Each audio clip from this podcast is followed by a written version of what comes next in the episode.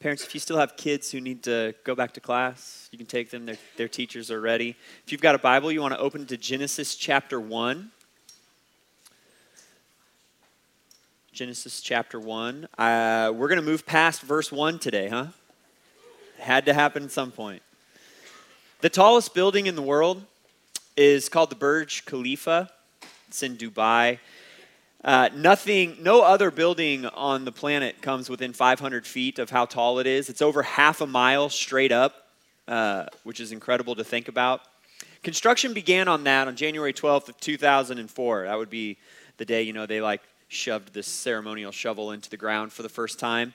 And for a very long time, nothing remarkable seemed to be taking place. In fact, the beginning of that project involved 45,000 cubic meters of concrete, weighed 110,000 tons. Just put down in the foundation there, 150 feet into the ground, almost 200 of these vertical piers that went down through that, even beyond the concrete, all to support what was going to come up on top. And it was a full 3 years before there was any sort of meaningful milestone in the construction of that building. 3 years after the beginning of that construction in 2007, the building was finally the tallest concrete structure in the world. Just over 1,400 feet tall. 3 months after that, August 12th, 2007, the Burj Khalifa was finally taller than the Sears Tower, which is 1,730 feet.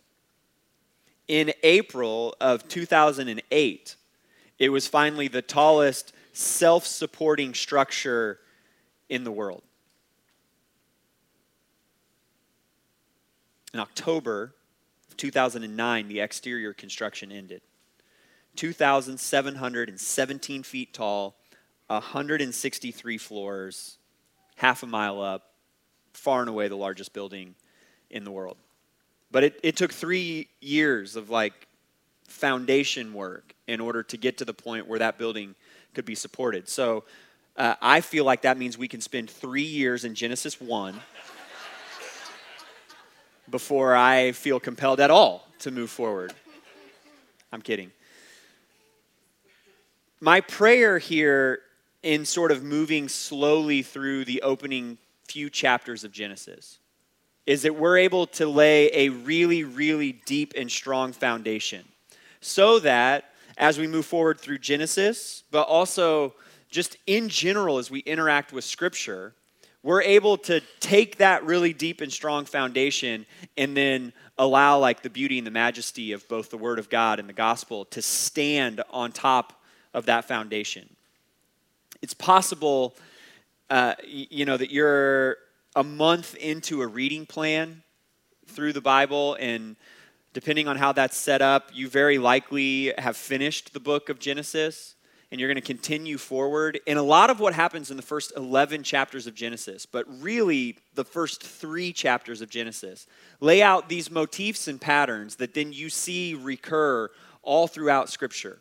And so part of moving slowly here at the beginning of this series is bringing forward those patterns and those motifs so that then we can identify them as we interact with Scripture, whether it be in this context or in your small group, in a Bible study, in your home, during your quiet times. And so for those of you who are just sort of Tim, how long is this going to take? Let me just map out how we're going to work through Genesis chapter 1.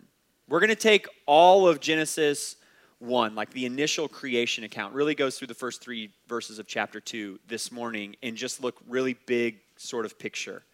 Next week, then, we'll zoom in to the 6 days of creation that fall inside of that. Once we've done those 6 days of creation, I want to take one day very specifically and talk about what it means that humanity is made in the image of God. That deserves its own. We shouldn't just cram that into day 6 of creation. That needs its own little chunk there. Then on the heels of humanity being made in the image of God, God does a curious thing, which is that he takes all of this creation, he tells humanity to rule and subdue it. That deserves some time. What does it mean that we get this sort of like creation mandate where we're supposed to partner with God in what exists here in this place? So that will be its own weekend. The very last portion in the book of Genesis chapter 1 in this creation account at the end of the 6 days is that God says that everything that he had created was very good indeed. What does that mean today? Because sin comes into the world. So like, is this place still very good indeed? Is it some combination of good and bad? Did it used to be good and now it's not good? That feels like it deserves a little bit of time. And then we'll look at Sabbath, the seventh day there. And so sometime in early March, we'll move into Genesis chapter 2. How's that sound? Just fine. Thank you. One person is on board. So if you've got Genesis open there in front of you, I'm going to read all of Genesis chapter 1 through Genesis 2, verse 3. And we're looking for like the big rhythms and the big patterns of what we sort of hear and see as we read this account. If you've got it in front of you, you can follow along. Genesis chapter 1 says this, "In the beginning, God created the heavens and the earth. Now the earth was formless and empty. Darkness covered the surface of the watery depths, and the Spirit of God was hovering over the surface of the waters. Then God said, 'Let there be light,' and there was light. God saw that the light was good, and God separated the light from the darkness. God called the light day, and the darkness he called night. There was an evening, and there was a morning, one day. Then God said, 'Let there be an expanse between the waters, separating water from water.' So God made the expanse and separated the water under the expanse from the water above the expanse, and it was so. God called the expanse sky. Evening came, and then morning, the second day. Then God said, 'Let the water under the sky be gathered into one place, and let the dry land appear,' and it was so. God called the dry land earth, and the gathering of the water he called seas. And God saw that it was good. Then God said, 'Let the earth produce vegetation, seed-bearing plants and fruit trees on the earth, bearing fruit with seed in it according to their kinds.' And it was so. The earth produced vegetation, seed-bearing plants according to their kinds, and trees bearing fruit with the seed in it according to their kinds. And God saw that it was good. Evening came, and then morning, the third day. Then God said, 'Let there be lights in the expanse of the sky to separate the day from the night. They will serve as signs for seasons and for days and years.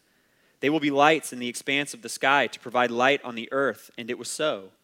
God made the two great lights, the greater light to rule over the day and the lesser light to rule over the night, as well as the stars. God placed them in the expanse of the sky to provide light on the earth, to rule the day and the night, and to separate light from darkness. And God saw that it was good. Evening came, and then morning, the fourth day. Then God said, 'Let the water swarm with living creatures, and let birds fly above the earth across the expanse of the sky.' So God created the large sea creatures and every living creature that moves and swarms in the water according to their kinds. He also created every winged creature according to its kind, and God saw that it was good. God blessed them. 'Be fruitful and multiply.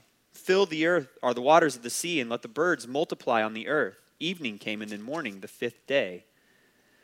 Then God said, 'Let the earth produce living creatures according to their kinds, livestock, creatures that crawl, and the wildlife of the earth according to their kinds.' And it was so.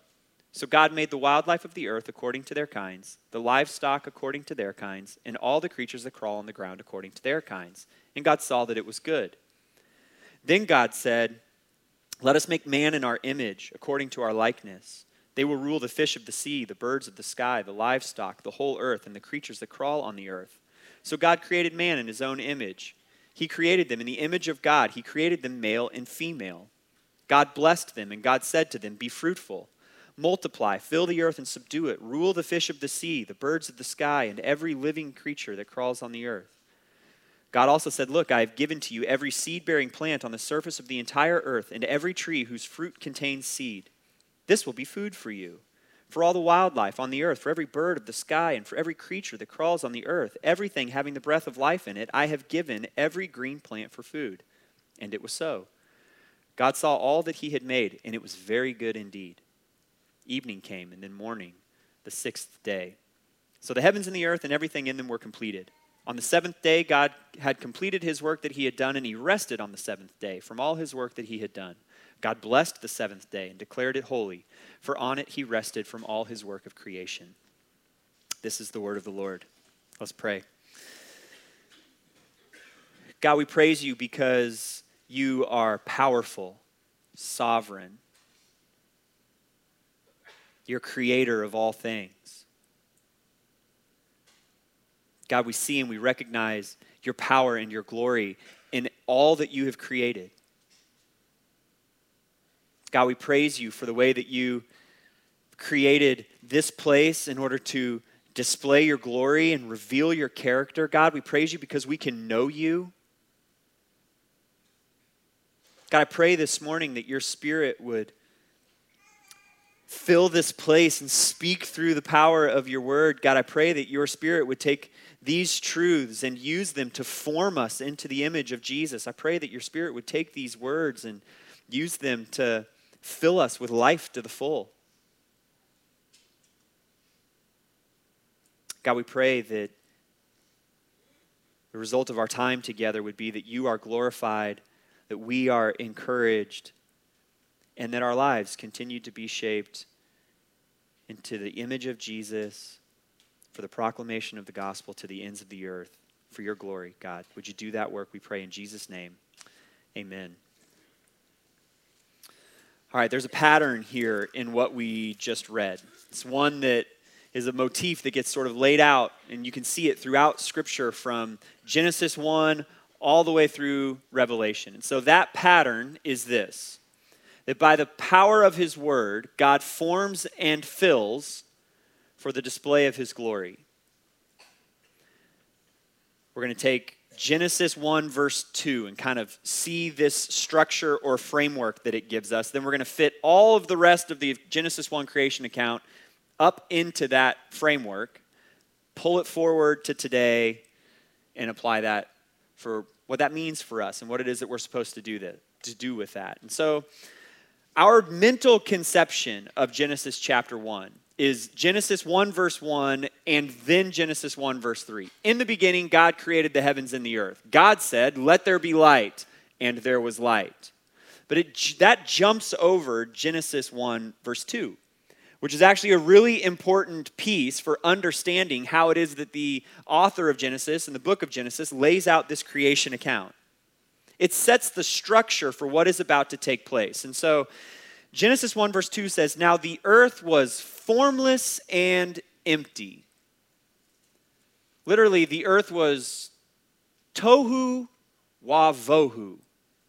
Tohu, formless, looks like bohu, that's pronounced with a V sound. Wa vohu, empty. Now, the translation of that rhyming set of words is actually fairly tricky because they're nouns in Hebrew.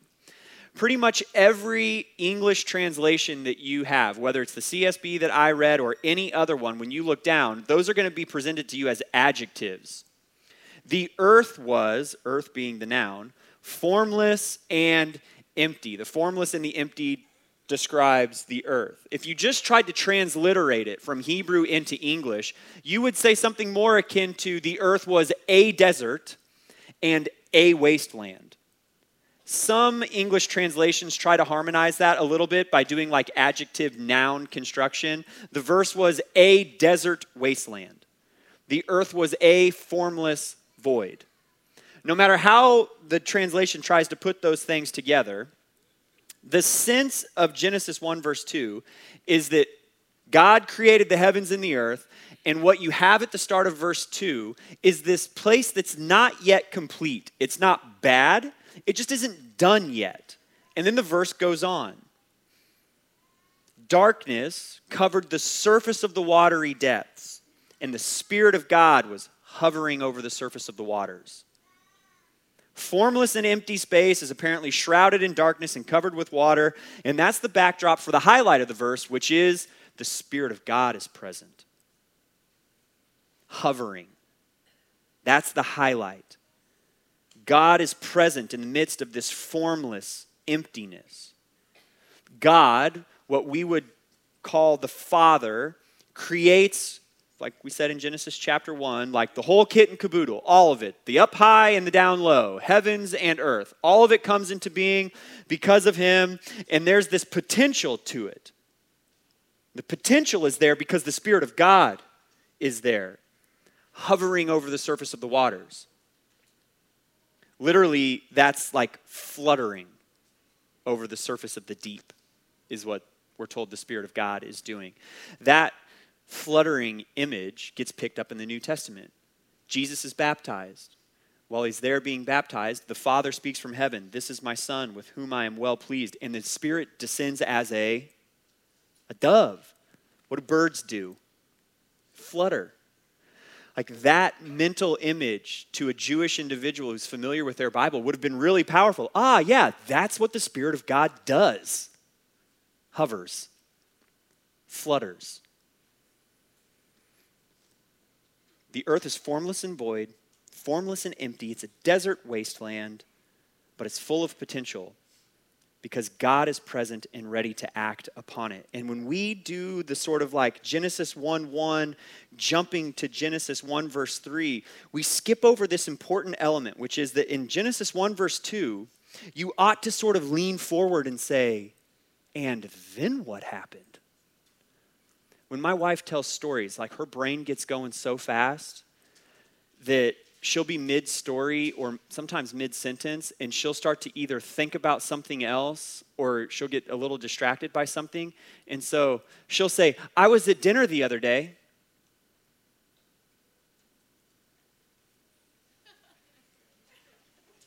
And I'm like, there's got to be a predicate to that. You were at dinner and what happened? That's the sense of Genesis chapter 2. In the beginning, or Genesis 1 verse 2. In the beginning, God created the heavens and the earth. And the earth was tohu, vohu, and darkness covered the surface of the watery depths. And the Spirit of God was hovering over the surface. And you should lean in and say, "And did what?" Like it's formless and empty, but God is there. And so then what happens? Remember, this is an oral thing. It would have been passed on verbally. And so whoever is giving the account gives that verse and everybody says, "I need to know what happens next." And then God speaks. And by the power of his word, he forms and fills that which was formless and empty. And he does so for the display of his glory. He takes all the potential of verse 2 and he brings about everything that we know in this container that we live in. Genesis chapter 1 puts that into 6 days of creation, split into these two parallel chunks of 3 days. And so as we start to talk about this, I know that there are some issues within like the 6 days and sort of parts of the science of this that some of you have burning questions about. And there's possibly even some of you who say, "I need to know what this preacher thinks about those days." We'll do that next week. This week I want us to see the big picture of this. First 3 days, God forms. And he forms by making meaningful divisions within what exists here.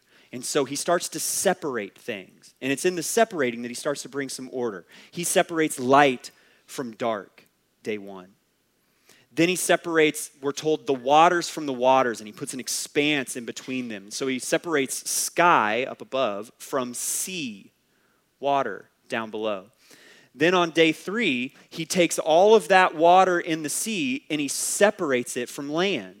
But that's not the only thing he does on day three. Day three gets 2 acts because once he separates the land out, he creates vegetation on it. He forms everything. He brings order into the container so that in the next 3 days, days 4, 5, and 6, he can fill that container with life. So the light and the dark get separated by 2 lights in the sky, the greater one that rules the day and the lesser one that rules the night. Then the second day, he takes all of that like expanse in the sky and the water down below and he fills it with life. Creatures in the sea and in the air. Then on day 6, he fills that land, creatures on land. But then day 6 gets 2 acts because he also creates humanity. And so there's the big pattern, forming and filling, 3 days, but they also move the same way. One thing, 2 things. See the parallel nature of that? Day 7, then, he rests. We'll talk more about day 7 in a few weeks.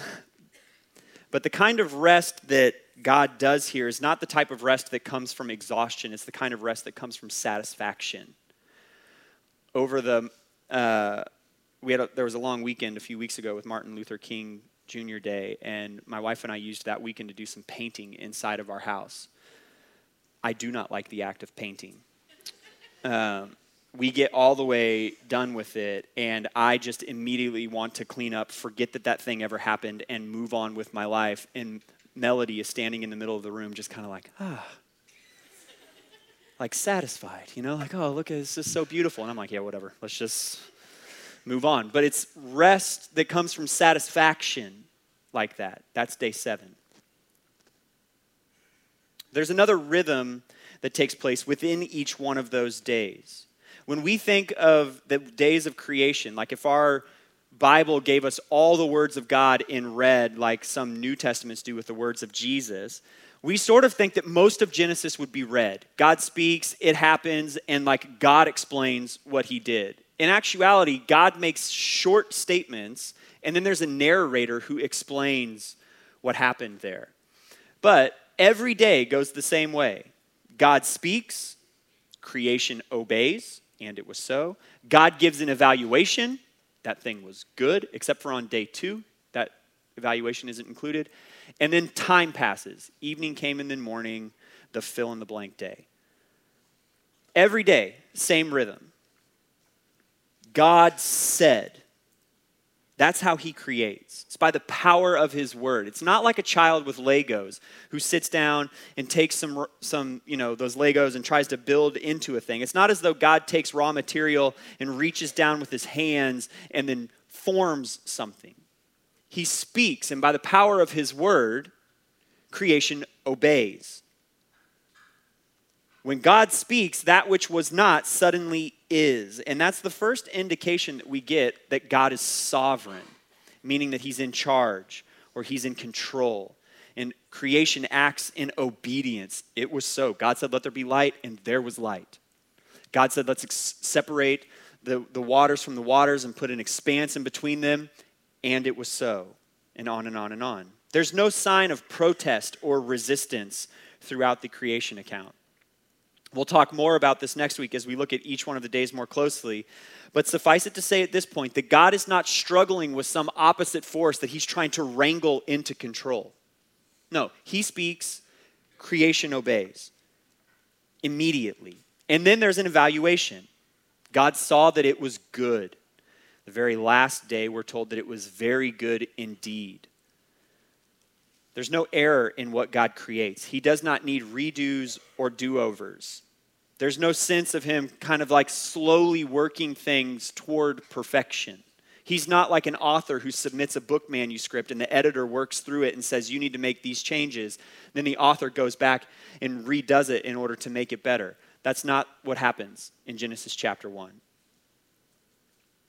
This is sovereign, perfect God speaking into existence exactly that which he knows will fulfill his purpose. And then he gives his evaluation. God saw that it was, the word is tov. Remember, it's oral. So someone is, in the early days of this, before it was written, speaking this account. So at the beginning, everything is tohu wa vohu. And then every day after that is tov, tov, tov, tov. There's like a verbal sort of cohesion to it. It was formless and empty. Now it's good. In fact, that word tov means that it's usable or desirable. What was formless and empty now has usable desirability or usable goodness. And what's it usable for? The display of the greatness of God's glory. And then time passes. Evening came and morning, the fill in the blank day. Just for the sake of saying it, notice that it's not morning came and then evening. I have no like really profound explanation for that. No one does. But the Jewish pattern of the Sabbath goes from evening to evening, not morning to morning. It's kind of based off this pattern. The intent in all of this is not necessarily to perform or to provide for us a scientific procedure whereby all of this took place. It's to give us theological truth about the God who did it.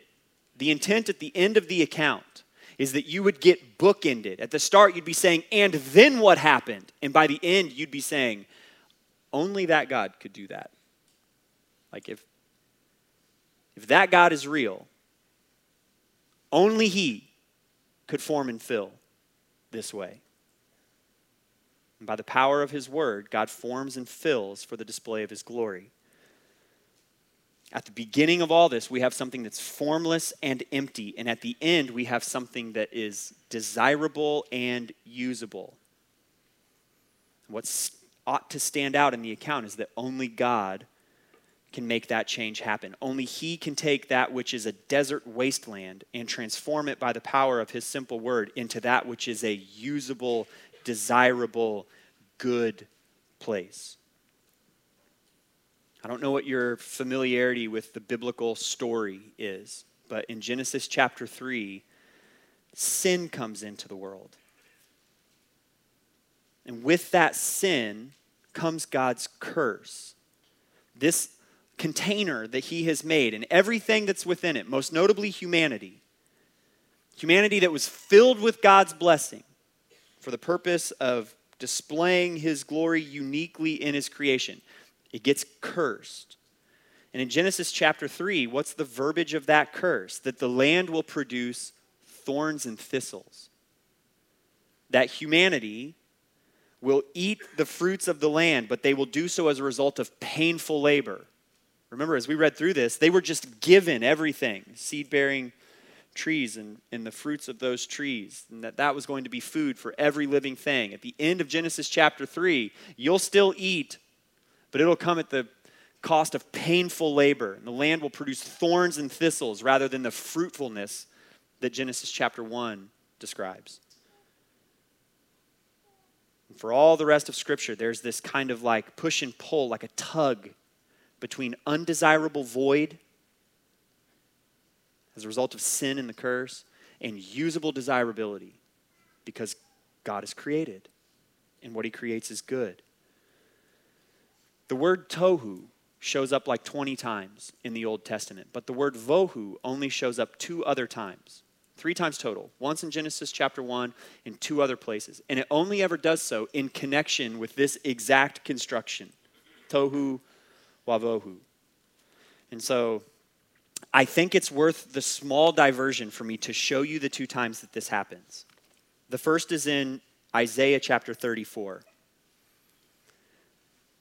What that chapter contains is a pronouncement of judgment against the nation of Edom. The Edomites, those were the people descended from Esau. So Genesis chapter 27, there's Jacob and Esau. The blessing goes through Jacob because Esau sells his birthright, and you get the genesis of Esau, or the descendants of Esau's people, and they're called the Edomites. Geographically, that would have been south and east of Israel. God uses Isaiah to pronounce judgment against Edom. I'm going to pick this up in verse 8 of Isaiah 34. Isaiah says, "For the Lord has a day of vengeance, a time of paying back Edom for its hostility against Zion. Edom's streams will be turned into pitch, her soil into sulfur. Her land will become a burning pitch. It will never go out day or night. Its smoke will go up forever. It will be desolate from generation to generation. No one will pass through it forever and ever. Eagle owls and herons will possess it.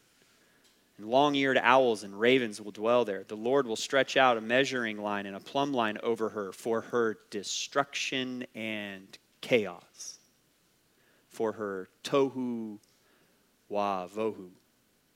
The other time that this shows up is in Jeremiah chapter 4.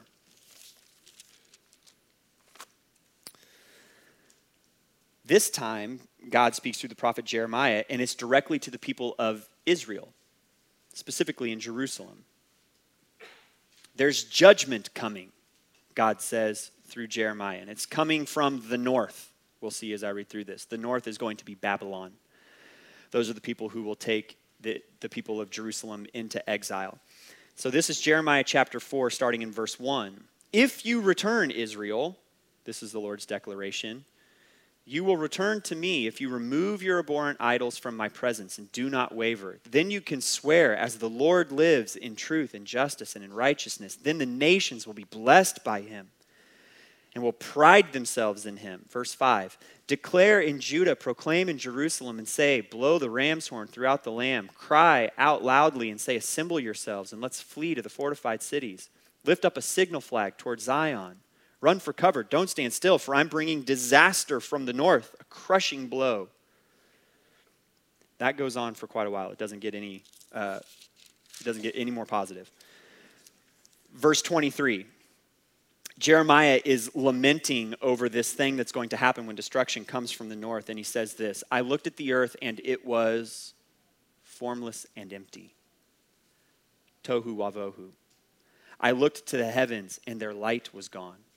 I looked to the mountains and they were quaking. All the hills shook. I looked and there was no human being, and all the birds of the sky had fled. I looked and the fertile land was a wilderness, and its cities were torn down because of the Lord and his burning anger. What's the point of all of that?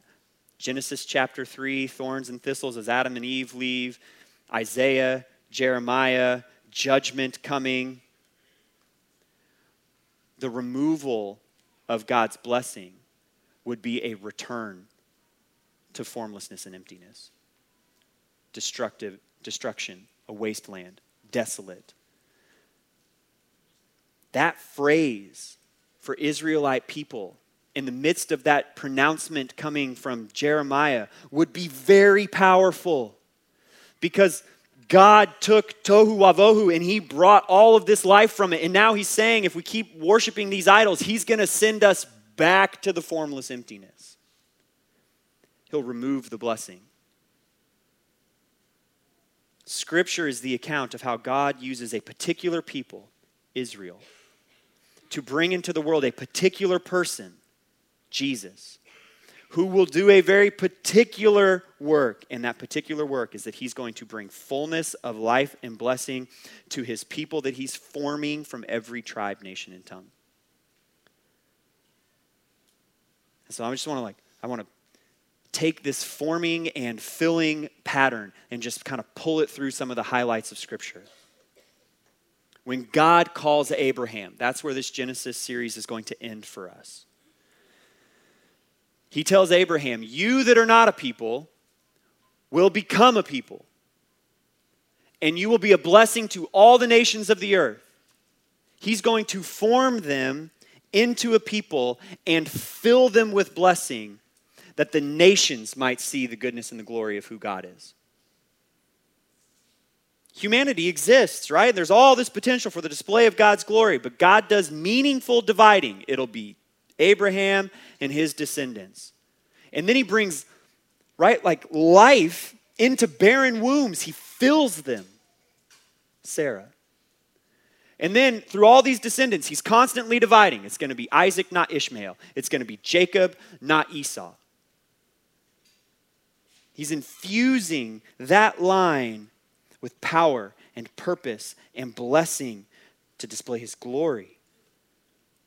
And all the while, when you read the book of Genesis, there is this obvious sort of push and pull between the void, formless, destructive nature of sin and the forming, life-giving power of a sovereign God. Like, you read the book of Genesis, you read about Abraham and his family, Isaac and his family, Jacob and his family, and you're like, these people make my family look normal. Like, this is so messed up. How did we pick this family out of all the families of the earth in order to say, here's the way that God is going to form for himself a people from every tribe, nation, and tongue that he will infuse with his blessing and display his glory to the ends of the earth? You could have picked someone better. They end up in Egypt, in slavery. It's the book of Exodus. They're led by Moses out of Egypt and into the wilderness where they receive the law. And what does the law do? It forms uniquely this people of God by dividing meaningfully for them. Do this, not that. Eat this, not that. Worship like this, not like that. Why? Because if you live according to my sovereign and powerful word, there is life. If not, formless wasteland. They're going to arrive in the promised land, the book of Joshua. And God says, I will go before you and I will drive out the nations from the promised land. And then you will divide that land among yourselves and live with me in relationship with me and in fullness of life and blessing. That ends up being an absolute train wreck. Read the book of Judges, 1st and 2nd Samuel, 1st and 2nd Kings, 1st and 2nd Chronicles. And it just gets worse and worse and worse until Jesus. And the formless God of the universe takes on the form of humanity. The word becomes flesh and comes in order to form a people from every tribe, nation, and tongue who will be filled with life thanks to the death of Jesus. He comes to bring life. In him there is blessing and goodness. In him there is no push and pull between usable desirability and formless emptiness. It's only life and goodness through him. And by God's grace, through faith in him, he's forming a people from every tribe, nation, and tongue who will be filled with his spirit and live life to the full as Jesus promised. And that happens because Jesus willingly takes on the fullness of the curse that you might receive the fullness of the blessing. Forming and filling. And then there's the rest of the New Testament, all the epistles, and you could carry that forward all the way to today. And what's like the big so what of this, Tim? Well, the so what is that God still forms and fills today. He uses all of life to form us, his people, into the image of Jesus. Every single season of life, you're being formed. Powerfully and intentionally. Right? And you can fall into the ditch on either side of this. It's very easy to get tempted into thinking that it's only the seasons of like joy and abundance, of what seems like blessing and goodness, where I would be willing to like actively partner with God as he forms me into the image of Jesus. Or we can go the other way and say, well, when it's in those seasons, I'm just kind of on cruise control, but it's when hardship really comes into my life. Then God must be forming and filling me, because why else would this bad thing happen other than to mold me into the image of Jesus? And the reality is every season, all of it, beginning to end, and submitting and obeying God and his word in the midst of that is what it means to be continually pursuing holiness. That inside each and every one of God's people is this unique potential for the active display of the glory of God. And he will use every season and every event and every emotional ebb and flow in order to lovingly guide us toward that end. And Paul says in Philippians, he will carry that on to completion. He will. And so it'll just make it painfully clear. You're a student. Middle school, high school, college. It's very easy to think when we're young, later God will sanctify me. Later, I'll give myself over to that. At some kind of hazy, fuzzy point in the future, then I'll lock in and get serious. As if what youth is all about is just finding out the limits of sin so that we can find the depths of our own brokenness, and then sometime down the road, God will form me into the image of Jesus. No, if you have been saved by God's grace through faith in Jesus Christ, he starts forming you immediately. Immediately. And so, if you're a student, I cannot urge you enough. Don't waste that season. God is doing good things in you during that. He wants you molded into the image of Christ right there in middle school, right there in high school, right there in college. Not later, now. Your career. Like, we'll talk a lot about what it means to rule and subdue and what it means that we would sort of partner with God in this creation kind of act as he's bringing about the display of his glory in this place. We'll talk about that, but suffice it to say, your career is not just a thing that you go and you do so that you can make enough money to live. Your career is a place for the active display of the glory of God in and through the gifts and the passions and the way that he's created you. And every little event in that place, every tedious day where all you do is like emails and spreadsheets, there's an opportunity to be formed into the image of Christ in that. Every difficult meeting, every frustrating turn of events, every maddening client, God's using that. Your marriage, if you're married, you understand that few things are more sanctifying than committing yourself to knowing someone intimately for the entirety of your life and not wanting to harm them.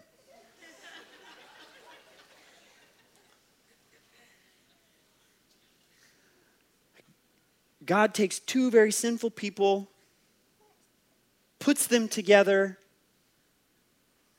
and the thing in your spouse that has annoyed you for 40 years, where you think to yourself, this is the decade, they finally get it figured out.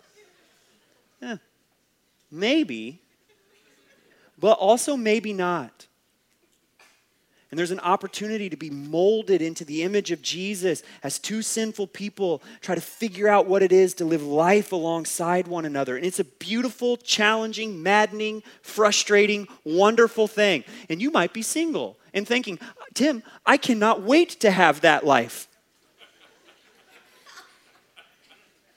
God's using that season as well, where all of your longing for that relationship with all of its challenges and glories and blessings. He may be holding out for you in the future, but it's not as if when you get married, then you can finally be living full Christian life. No. It's not marriage that completes us as followers of Jesus. It's Jesus that does that. And even in your singleness, he's molding you and forming you into his image. Every shift or change in the varied seasons of parenthood.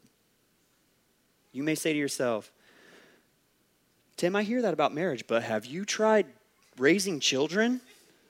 I have not. I understand it's challenging. And every time you're interacting with your child, and it's maybe not an issue of sin, right? They just did something that you don't love. And it's very possible that the thing that they did that you don't love is actually a reflection of you. And you're like rebuking the child, and hopefully in your moments of clarity later, you say, was I really mad at the child, or am I really frustrated with myself here? Because that's me. And your aim in life as a parent is not just to create little law-obeying children. Your aim in life is to see Christ molded in them, which will require Christ molded in you. Every difficult relationship that you have, frustrating coworkers, annoying neighbors, the difficult people that come in and out of your life at various seasons, the people in this church. Those are opportunities to be molded into the image of Jesus, formed into the image of Christ. Retirement. Look, God does not stop forming you into his image when you hit 65 and stop working. It's not like you've reached the finish line there and now you just kind of coasted into glory. No, he's still molding and still forming. When there are matters of national or global sort of significance, God's molding his people in the midst of that. And it's not just that we look at what's happening in the world around us and we sort of like rail against it or decry what's happening. There's an opportunity for the people of God to look deeply into the Word of God and see how it is that in the midst of that thing, in our society or in our world, God is forming and purifying His people. Seasons of health challenge or loss or grief. Every single one. God's using all of life to form His people. And the good news is that you're not left alone in that. Because remember, in creation, the whole point is that only God could do that. The same is true for you. The Holy Spirit fills us and empowers us to live life to the full.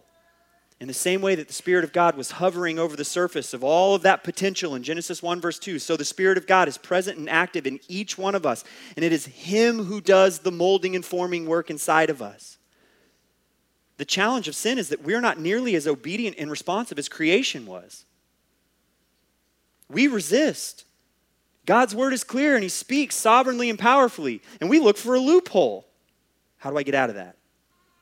God said, let there be light. And light said, I'll get to it tomorrow. That is more our attitude. We dig in our heels. Sometimes we intentionally disobey God's word and His command. We want holiness on our terms, as it suits our desires, according to our picture of what we think is right and wrong. And yet, in the midst of that, there's the Spirit of God present, filling His people, bringing them to life and life to the full. He's not just left us subjected to the formlessness and the emptiness of our sin. Romans chapter 8 says we don't have to be obligated to a life of obeying our flesh. No, we've been saved from that life and formed into the image of Jesus. And now what bubbles over inside of us is supposed to be the fullness of life that He promised. And we're filled with the Holy Spirit in order that that might be brought to fruition. And then where does all of this end? Well, in eternity, God is going to form a new heaven and a new earth. And He's going to take this people from every tribe, nation, and tongue. He's going to fill that place with them, and sin will be no more, and it will just be the display of His glory for all of eternity. The picture in Revelation 5 is that the nations will sort of like file into that place with all of their culture and all of their distinctiveness, and all of it will be to the glory of God, and there will be no more push and pull between empty formlessness and usable desirability, because it will only be to the glory of God for all of eternity. Amen? Amen. By the power of His word, God forms and fills for the display of His glory. He's doing that in His people. He did that at creation. He's doing it for the display of His glory. I'm going to pray, and then we'll enter into a time of worship. God, thank You for this morning. Thank You for Your word.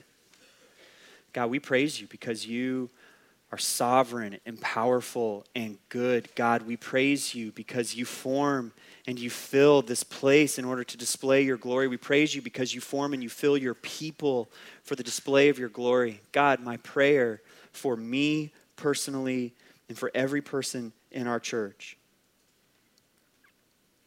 is that we would be obedient and submissive to Your sovereign, powerful, forming and filling word. God, that we would give ourselves over to what it is that You're doing and creating inside of us, that we would experience life and life to the full as You form us into the image of Jesus.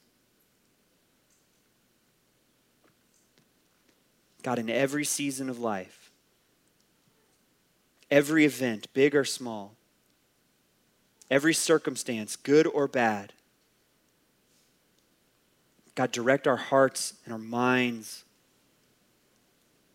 to the power of Your word and its forming, molding, filling presence inside of us, God. Empower us by the power of the Holy Spirit, that we might be formed into the image of Christ, filled with the fullness of life, and eagerly look forward to a new heaven and a new earth where sin will no longer exist. God, would You do that work in us and through us for Your glory, we pray in Jesus' name. Amen. You can stand.